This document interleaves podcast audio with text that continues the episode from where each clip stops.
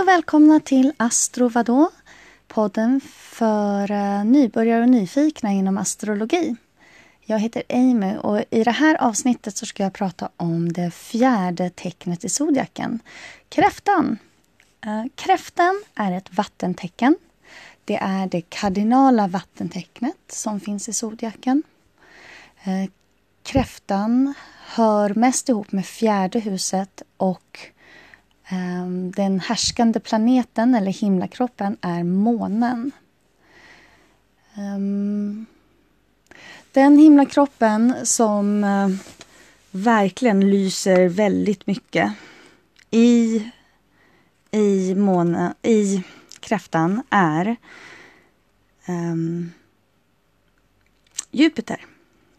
Jupiter i kräftan ger fantastiskt fina eh, förmågor. Um, men om Mars är i kräftan så uh, känns det inte riktigt lika nice. Um, den himlakroppen som gör varken mer eller mindre i, som inte riktigt får ut sin fulla rätt uh, i kräftan, det är Saturnus. Så vad för vibb har kräftan då? Vad för energi? Vad, vad för slags eh, manifestationer ger kräftan? Kräftan är... Kräftan är den som vårdar. Kräftan är den som skyddar. Kräftan är känslig. Det här är ett vattentecken, hörni. Det är känsligt och det är snabbt till känslor. Det ehm, har, har också en tendens att hålla fast vid det förflutna. Eh, kräftan i sig är eh, riktigt, alltså, riktigt fin men, men eh, beskyddande eh, Ehm, beskyddande av de som de håller sig nära men också av sig själv.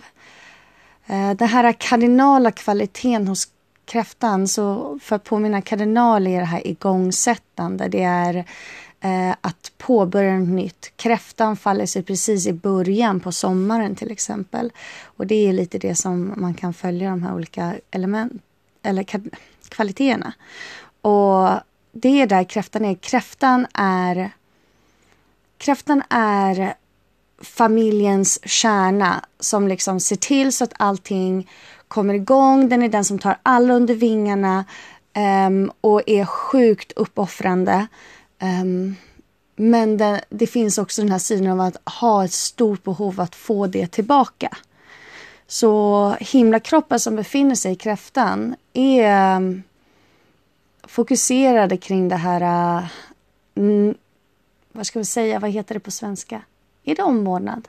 Nurturing, det är liksom kräftans ledord. Men det man kan tänka i kräftan är också så här, om man tittar på en faktisk kräfta, ett, en, ett uh, skaldjur, en skaldjur, ett skaldjur. Så är det, den har det här hårda skalet. Men egentligen så är det inte så himla hårt. Men den tror att den är hård. Den tror att den liksom, they got this. De, att liksom de är, avgör vad man får se hos dem.